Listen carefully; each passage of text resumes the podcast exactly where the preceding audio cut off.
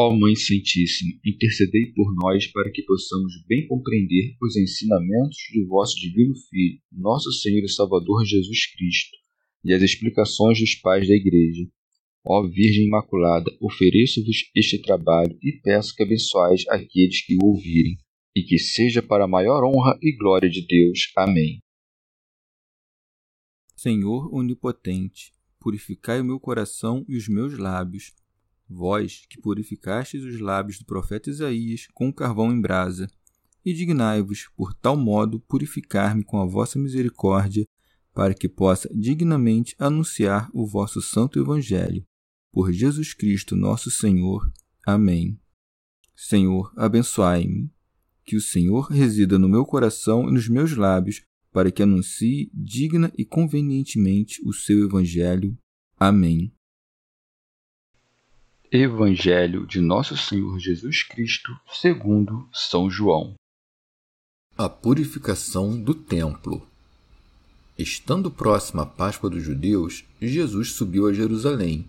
No templo, encontrou os vendedores de bois, de ovelhas e de pombas e os cambistas sentados. Tendo feito um chicote de cordas, expulsou todos do templo, com as ovelhas e com os bois lançou ao chão o dinheiro dos cambistas e derrubou as mesas e disse aos que vendiam pombas: Tirai tudo isto daqui, não façais da casa de meu pai uma casa de comércio. Recordaram-se seus discípulos do que está escrito: O zelo por tua casa me devorará. Os judeus interpelaram-no então, dizendo: Que sinal nos mostres para agires assim? Respondeu-lhes Jesus: Destruí este santuário e em três dias eu o levantarei. Disseram-lhe então os judeus: Quarenta e seis anos foram precisos para construir este santuário, e tu o levantarás em três dias? Ele, porém, falava do santuário de seu corpo. Assim, quando ele ressuscitou dos mortos, seus discípulos lembraram-se de que dissera isso e creram na Escritura e na palavra dita por Jesus. Estada em Jerusalém. Enquanto estava em Jerusalém, para a festa da Páscoa, vendo os sinais que fazia, muitos creram em seu nome. Mas Jesus não tinha confiança neles, porque os conhecia a todos, e não necessitava que lhes dessem testemunho sobre o homem, porque ele conhecia o que havia no homem. Comentários dos Pais da Igreja São João Crisóstomo nosso Senhor não operou então nenhum milagre em Cafarnaum, porque as gentes que lá habitavam, já profundamente corrompidas, não lhe eram favoráveis. Contudo, fixou-se nessa cidade por certo tempo, em consideração à sua mãe. São Beda. Ademais, não se demorou lá por muitos dias, porque se aproximava a festa da Páscoa, estando próxima a Páscoa dos judeus. Orígenes.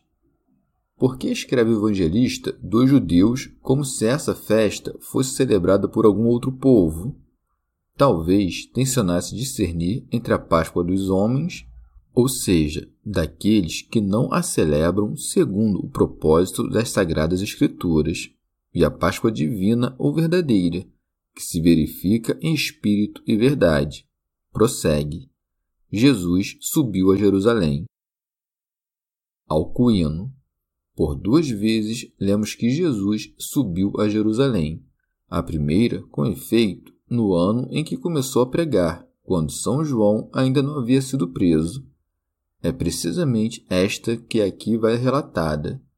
Outra, porém, no ano em que padeceu, e nos legou Nosso Senhor aqui exemplo de desvelo na observância dos preceitos divinos, porque se o próprio Filho de Deus cumpria a lei, aliás, ditada por ele mesmo, celebrando as festas junto dos demais homens, com quanto mais cúria haverão de se preparar e celebrar estas mesmas tradições por meio das boas obras aqueles que não são senão servos de Deus. Orígenes. Em sentido espiritual, pode-se dizer que Nosso Senhor, acompanhado de sua mãe, irmãos e discípulos, findas as bodas, desce a Cafarnaum, que significa campo da consolação. Importava, após a alegria do vinho, que para lá se dirigissem a consolar, por frutos que se haverão de colher e por farta produção dos campos, não só a alma da Virgem que o concebera do Espírito Santo, porém sim quantos haviam acolhido-lhe os ensinamentos. Sobre os que frutificam, desce Nosso Senhor a par dos ministros da palavra e de seus discípulos. De efeito, o Senhor vem a lhes fortalecer em parceirado com sua Santa Mãe intercessora. Os que foram conduzidos a Cafarnaum não toleraram por longo tempo a presença contínua de Jesus, porque o campo da consolação terrestre não pode, com aquele fulgor, a irradiar de tantas verdades, e só peso de muito esforço logra colher algumas dentre estas. Alcuíno, ou ainda, Cafarnaum significa a bela cidade e figura o mundo em que o Verbo descendeu. São Beda. Nosso Senhor não se demorou ali muitos dias, porque só viveu algum tempo entre os homens cá neste mundo. Orígenes. Jerusalém é a cidade do grande rei, como atesta o próprio Salvador, e não é dado a nenhum homem que ainda está no século nela adentrar. Porém, a alma que remontou ao cume da própria natureza sua e que é certa de lançar penetrante vista para o mundo inteligível, essa vem a ser habitante daquela cidade, a qual, como está dito, subiu Jesus Cristo solitário. Os discípulos, ao que parece, aí chegaram volvido certo espaço de tempo, porque recordam aquele dito de Nosso Senhor: O zelo por tua casa me devorará, mas é o mesmo Jesus que acende na pessoa de cada um deles. São Beda. Tanto que chegou a Jerusalém, de contínuo se pôs Nosso Senhor a orar, como a nos ensinar que, onde quer que estejamos, devemos nos apressar à casa do Senhor a lhe oferecer nossas preces, no templo encontrou os vendedores de bois, de ovelhas e de pombas. Santo Agostinho. Esses sacrifícios foram dados àquele povo como remédio para suas inclinações carnais, a fim de diverti-lo dos cultos idolátricos, pelo que lhes era prescrito o sacrificar bois, ovelhas e pombas. São Beda. Alguns, porém, alongavam-se larga distância de suas casas e não arranjavam a trazer consigo as vítimas que haviam de imolar, pelo que se achavam obrigados a comprá-las no templo. Aproveitando-se desta conjunção, os escribas e fariseus adotaram o uso de vendê-las aos peregrinos e, uma vez oferecidas, eram revendidas pelos mesmos escribas e fariseus, que, com isto, logravam multiplicar seus lucros. Era, pois, com este fim que lá se abancavam em suas mesas estes cambistas, os quais, por meio do dinheiro de que dispunham, facilitavam toda esta operação, donde se segue, e os cambistas sentados. Nosso Senhor, porém, a quem não apetecia esse estado de coisas, porquanto não queria negócios terrenos em sua casa, nem mesmo os que são havidos por honestos, expulsa a todos os negociantes, sem distinção. Santo Agostinho. Aquele que haveria de ser flagelado pelos judeus, a estes os flagelou antecipadamente. Tendo feito um chicote de cordas, expulsou todos do templo. Teofilacto Diócrida e pôs para fora não somente compradores e vendedores, mas com eles tudo o que lhes pertencia. Com as ovelhas e com os bois, lançou ao chão o dinheiro dos cambistas e derrubou as mesas. Orígenes. Examinemos detidamente essa atitude, que nos pode parecer algo excessiva, pois que o mesmo Filho de Deus amanhou para si este chicote de cordas com o fito de expulsá-los do templo. É força, no entanto, considerar-lhe a virtude divina.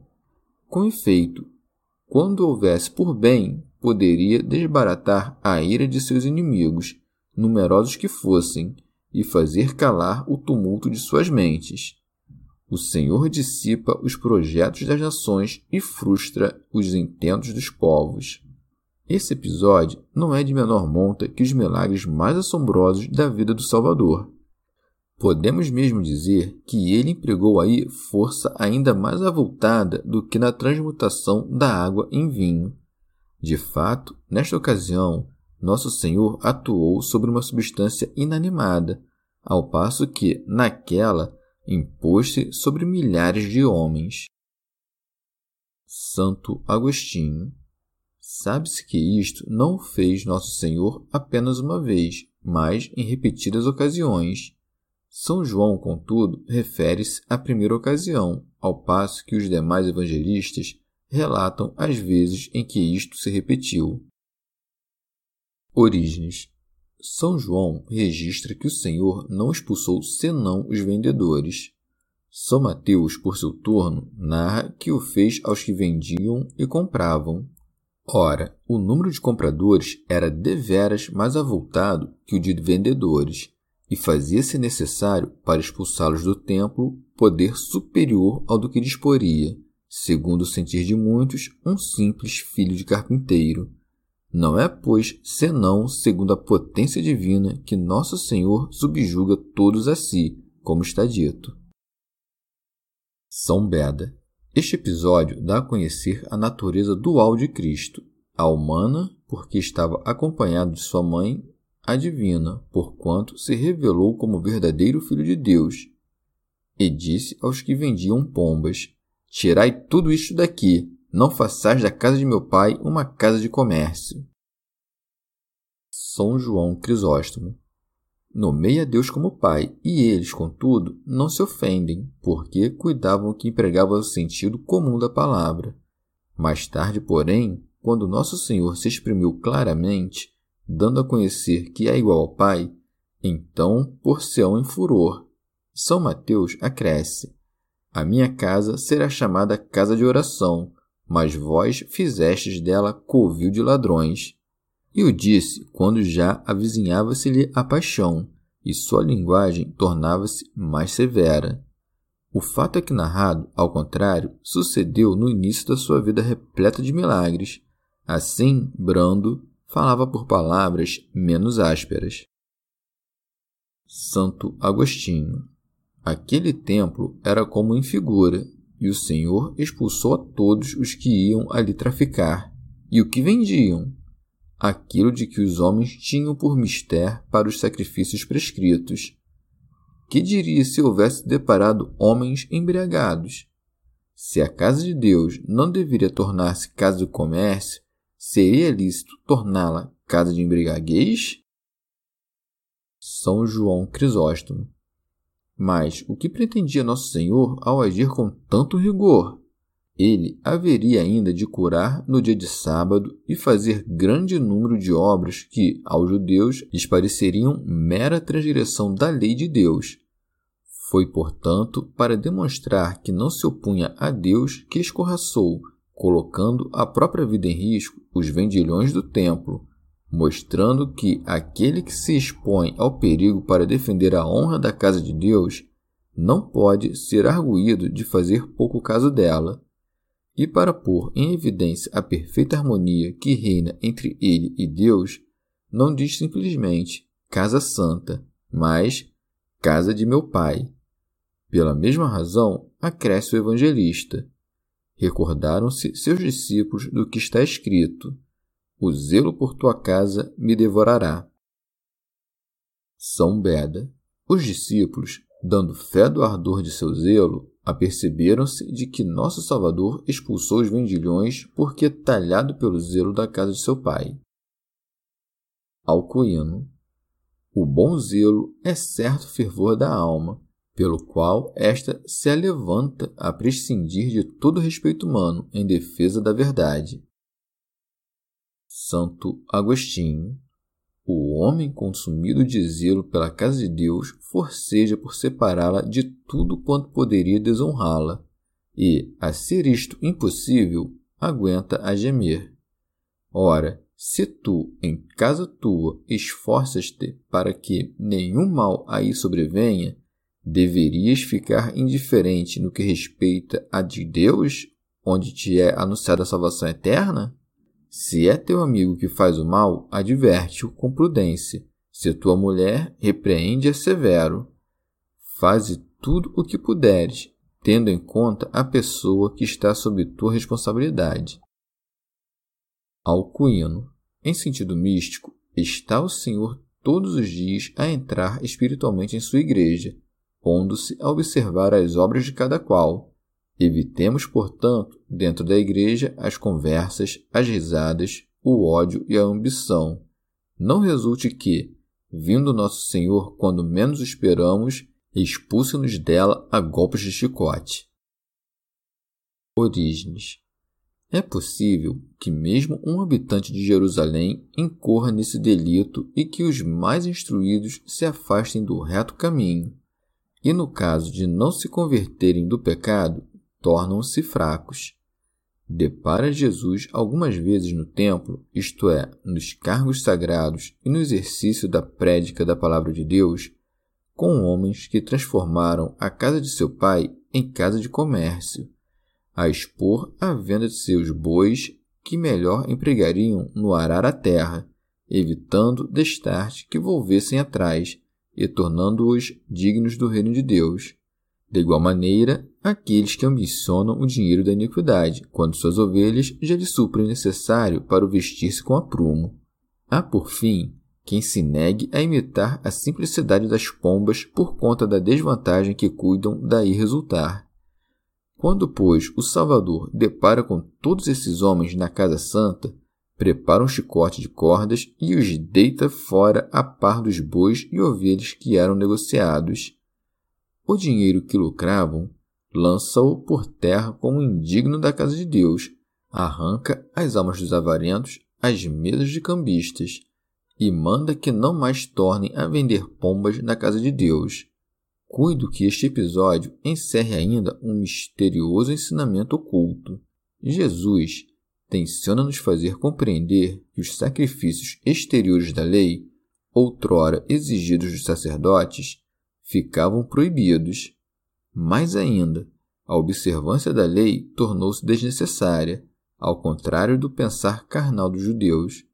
Nosso Senhor, ao expulsar os bois, as ovelhas e as pombas, por costume, as mais requisitadas, ao derribar as mesas cobertas daquelas moedas que, não de modo literal, mas figurado, referem-se às impressões divinas, isto é, aquilo que, segundo a lei, era tido em conta de bem, e, por último, ao usar o chicote contra a multidão, dá a conhecer que, uma vez trasladado seu reino aos gentios que nele creram, tudo o que fazia parte da antiga lei deveria ser dissolvido ou desterrado. Santo Agostinho.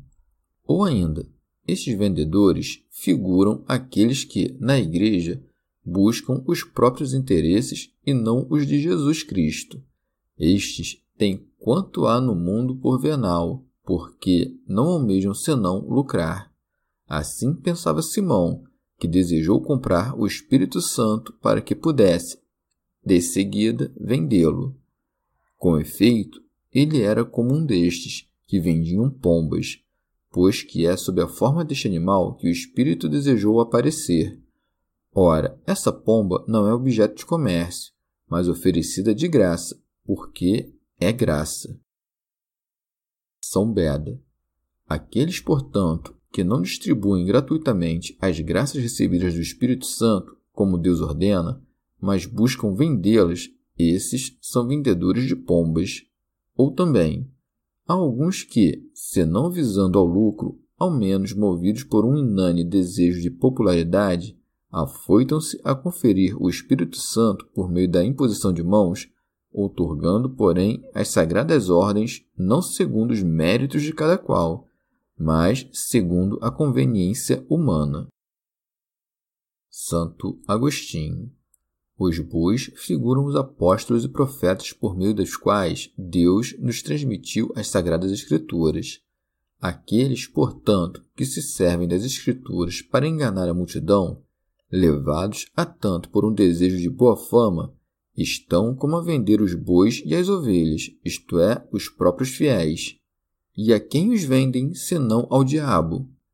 Porque todo aquele que se aparta da unidade da igreja de quem se torna presa senão daquele leão que ruge buscando a quem devorar.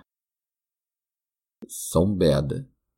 Ou ainda, as ovelhas são as obras de pureza e piedade. Vendê-las, pois, é o praticar a piedade com o fito de granjear boa fama. Os cambistas do templo são aqueles que se ocupam publicamente na igreja com as coisas do século. O transformar a casa de Deus em casa de comércio se verifica não somente quando alguém confere as ordens sagradas em troca de dinheiro, favores e boa fama, senão também quando aquele ministério do Espírito que tem sua origem no mesmo Deus é exercido com o sinistro sentido de obter recompensa simplesmente humana. Santo Agostinho. E Nosso Senhor nos deu outro sinal quando compôs aquele chicote de cordas sem outro intento que flagelar os vendilhões do templo. Todo homem que contínuo acresce novos pecados aos que já cometeu está como a tecer uma corda de suas iniquidades. Quando, portanto, estão os homens a sofrer pelos pecados que cometeram, estejam certos de que se acha Nosso Senhor a fazer esse chicote de pequenas cordas e a adverti-los a mudar de conduta. Não venham a ouvir depois da morte essas palavras: Atai-o de pés e mãos. São Beda. Foi, pois, com um chicote feito de pequenas cordas que os expulsou do templo, ou seja, excluiu do destino e da remuneração dos santos os que, mesclando-se a estes, punham-se a contrafazer as boas obras ou mesmo a praticar o mal abertamente. E de fato, arrojou tanto os bois quanto as ovelhas, para mostrar que, tanto a vida que levavam como a doutrina em que criam era igualmente condenáveis. Ainda, deita por terra o dinheiro dos cambistas e lhes derriba as mesas, porque os condenados, no fim dos tempos, ver-se-ão privados mesmo da sombra de quanto amavam no mundo, pelo que a dos vendedores de pombas mandou que fossem arrancados ao templo, porquanto a graça do Espírito, a força de ser acolhida gratuitamente, deve ser gratuitamente oferecida. Orígenes Pode-se entender o templo como a figura da alma cuidadosa da própria salvação, inabitada da palavra de Deus, e que, antes de receber os ensinamentos divinos de Jesus Cristo, era morada das paixões terrestres e dos instintos próprios aos animais irracionais. O boi, que é empregado no cultivo dos campos, simboliza as paixões da terra. A ovelha, o mais estúpido dos animais, figura os insensatos a pomba é a imagem das almas leves e inconstantes. O dinheiro, por sua vez, representa aqueles que se revestem da virtude aparente e que Jesus Cristo expulsa com força de sua divina doutrina, não se tornasse a casa de pai foro de negócios. Teofilacto Diócrida Como percebessem os judeus que Jesus fazia todas estas coisas com remontado poder, e porque dissesse não façais da casa de meu pai uma casa de comércio, passaram a lhe exigir um milagre. Os judeus interpelaram-no então, dizendo: Que sinal nos mostras para agires assim?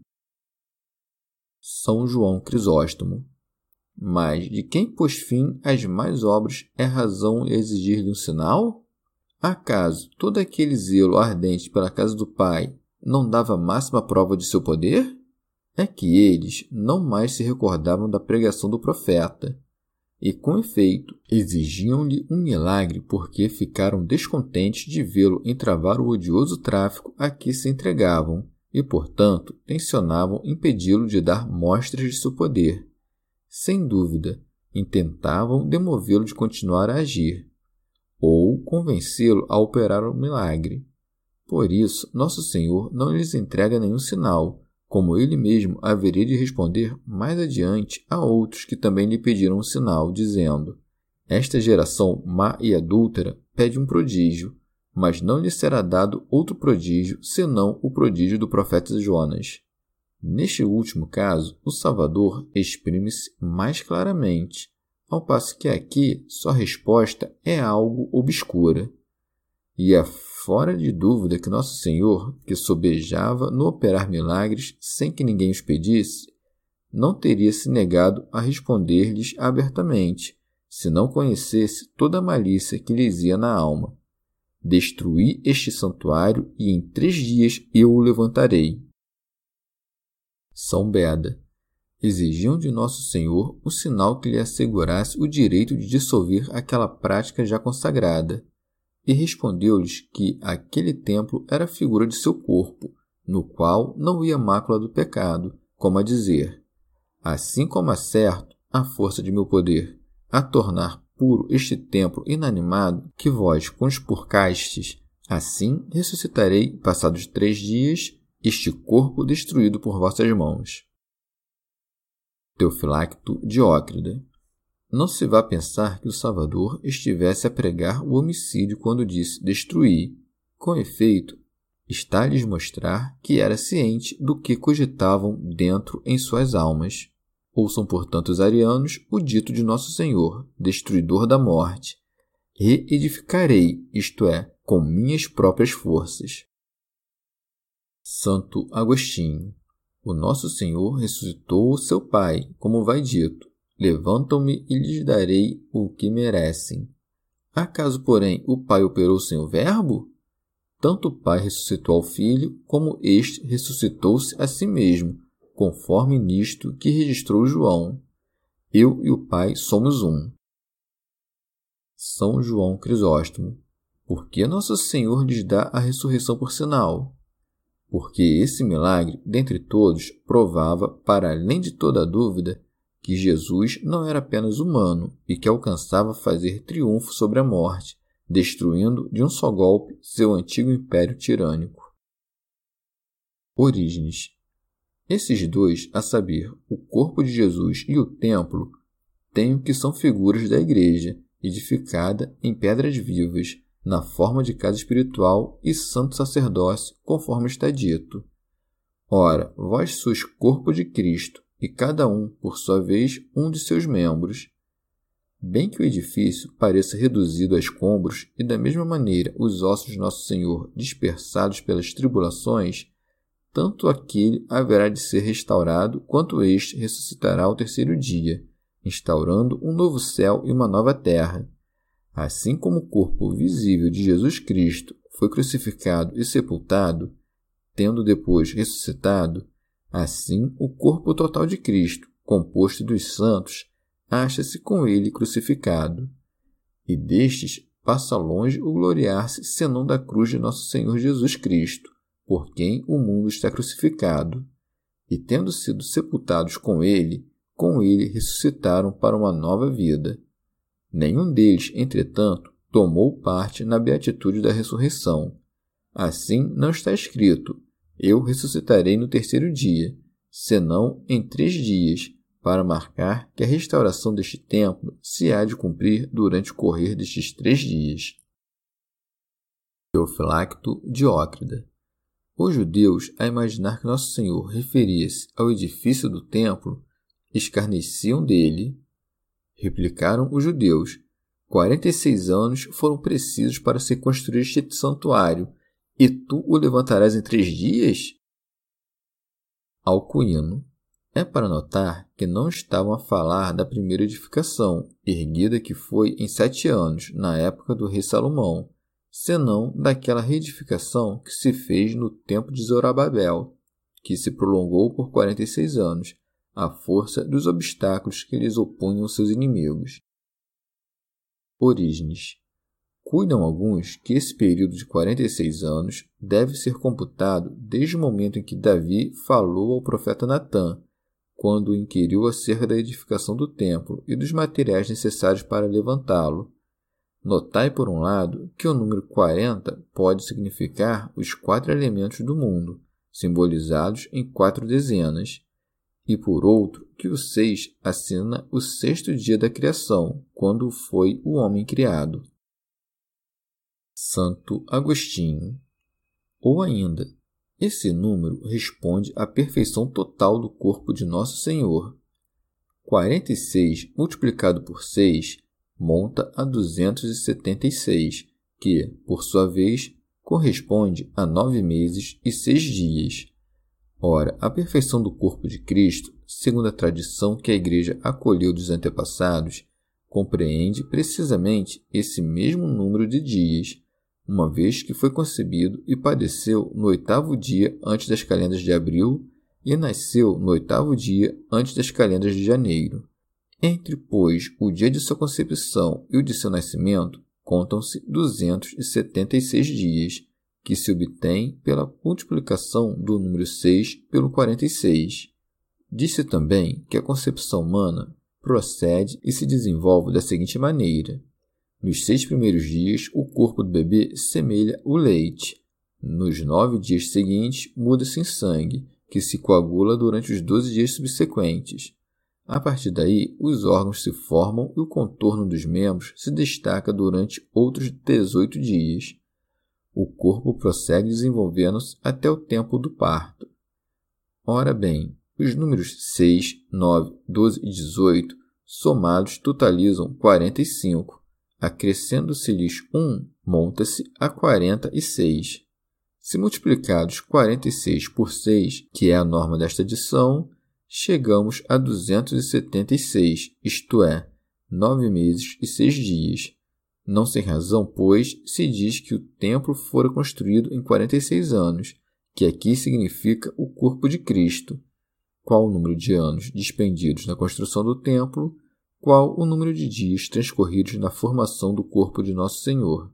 Em que Nosso Senhor tomou o próprio corpo da descendência de Adão, não tomou desta o pecado, Tomou sim o templo de seu corpo, mas não a iniquidade, essa mesma que haveria de expulsar dali. Se notares, quatro palavras gregas há a saber: Anatole, Oriente, Dizes, Ocidente, Arctus, Norte. E Mesembria, meio-dia, cujas iniciais combinadas formam o nome de Adão, Adão. Assim, Nosso Senhor declara que haverá de reunir os eleitos vindos dos quatro ventos, quando tornar para julgar a humanidade. Ainda, o valor numérico das letras compõe o nome de Adão, soma 46, número de anos empregados no erguimento do templo. Adam consta de alfa 1, delta 4, alfa 1, mi 40, totalizando 46. Os judeus, no entanto, sendo carnais, entendiam carnalmente e não podiam compreender a linguagem espiritual do Salvador. Assim, explica-nos o evangelista de qual templo estava a falar. Ele, porém, falava do santuário de seu corpo. Teofilacto Diócrida. Deste trecho serviu-se Apolinário com o intento de provar que a carne de Cristo era inanimada, pois que o mesmo templo era inanimado. Com efeito, fez da carne de Jesus pedra e madeira, materiais que estruturam o edifício. Mas como pôde Nosso Senhor dizer: Agora minha alma está turbada e tem poder de adar, se não estivesse aí aludindo à alma racional? Mais ainda, como interpretar estas palavras? Pai, nas tuas mãos encomendo o meu espírito. De fato, todos estes ditos não se compadecem com a noção de alma irracional e de igual maneira nisto do salmista, porque não abandonarás a minha alma na morada dos mortos. Orígenes. O corpo do Senhor é aqui dito templo de Deus, porque assim como este estava repleto da glória divina que nele habitava, assim o corpo de Jesus Cristo, que representa a igreja, leva em si o Filho unigênito, de Deus, imagem e glória. São João Crisóstomo. Duas eram as razões que impediam os discípulos de Nosso Senhor de compreender estas coisas. Primeiro, a ressurreição, e, em segundo lugar, porém, de maior importância, o fato de que o mesmo Deus habitava-lhe o corpo, coisa que Nosso Senhor havia revelado veladamente ao dizer: Destruí este santuário, e em três dias eu o levantarei. Assim acresce: Assim, quando ele ressuscitou dos mortos, seus discípulos lembraram-se de que dissera isso e creram na Escritura e na palavra dita por Jesus. Alcuíno. Antes da ressurreição, não logravam os discípulos apreender o sentido das Sagradas Escrituras, porque ainda não haviam recebido o Espírito Santo. No mesmo dia da ressurreição, porém, tendo Nosso Senhor se mostrado a eles, abriu-lhes o entendimento para compreenderem as Escrituras, isto é, aquilo que é dito nos profetas, que haviam predito-lhe a ressurreição ao terceiro dia, e, mais ainda, as próprias palavras de Jesus Cristo, quando falou deste teor: destruir este templo. Orígenes. Em sentido anagógico, nossa fé se há de cumprir a pleno no mesmo dia da grande ressurreição do corpo inteiriço de Jesus, isto é, de sua Igreja, visto que é a fé que contempla Deus tal como ele é, dado que agora não faz senão como por um espelho obscuramente. São Beda o evangelista narrou mais acima o que Nosso Senhor fez ao chegar em Jerusalém. Agora, entretanto, dá a conhecer a maneira como reagiram. Enquanto estava em Jerusalém, para a festa da Páscoa, vendo os sinais que fazia, muitos creram em seu nome. Orígenes. É força examinar por que escreveu o evangelista que muitos passaram a crer em Nosso Senhor a conta dos milagres que operava se não lemos o relato de nenhum deles enquanto esteve em Jerusalém, a menos que, em tendo-os feito, não os registrou o Evangelho. Observe-se, ademais, se não tem São João a expulsão dos vendilhões do templo em conta de milagre. São João Crisóstomo. Mais prudentes eram aqueles discípulos que se punham a seguir a Nosso Senhor não a conta dos milagres que operava, mas da doutrina que professava. Com efeito, os espíritos vulgares, esses correm atrás de milagres, ao passo que os mais racionais miram as profecias ou doutrinas. Por outro lado, acresce o evangelista, mas Jesus não tinha confiança neles. Santo Agostinho. E que quer significar o dito? Muitos creram no seu nome mas Jesus não se fiava neles. Acaso não acreditavam com verdade e estavam a fingir? Fora este o caso, não escrevera o evangelista. Muitos creram no seu nome. Coisa muito de ver. Os homens creem em Jesus Cristo, mas Jesus Cristo não se fia neles. Sobretudo quando se tem em conta que é o Filho de Deus, pois que, se sofreu, fê-lo de intento. Do contrário, não haveria de sofrer. Ora, assim são os catecúmenos. Se lhes perguntamos, credes em Jesus Cristo? Respondem, cremos, e faz o sinal da cruz. Se, porém, lhes perguntamos, comeis da carne do Filho do Homem? Não sabem do que falamos, porque Jesus Cristo ainda não se fia neles. Orígenes é para notar também que Jesus não se fiava dos que criam em seu nome, e não dos que criam nele.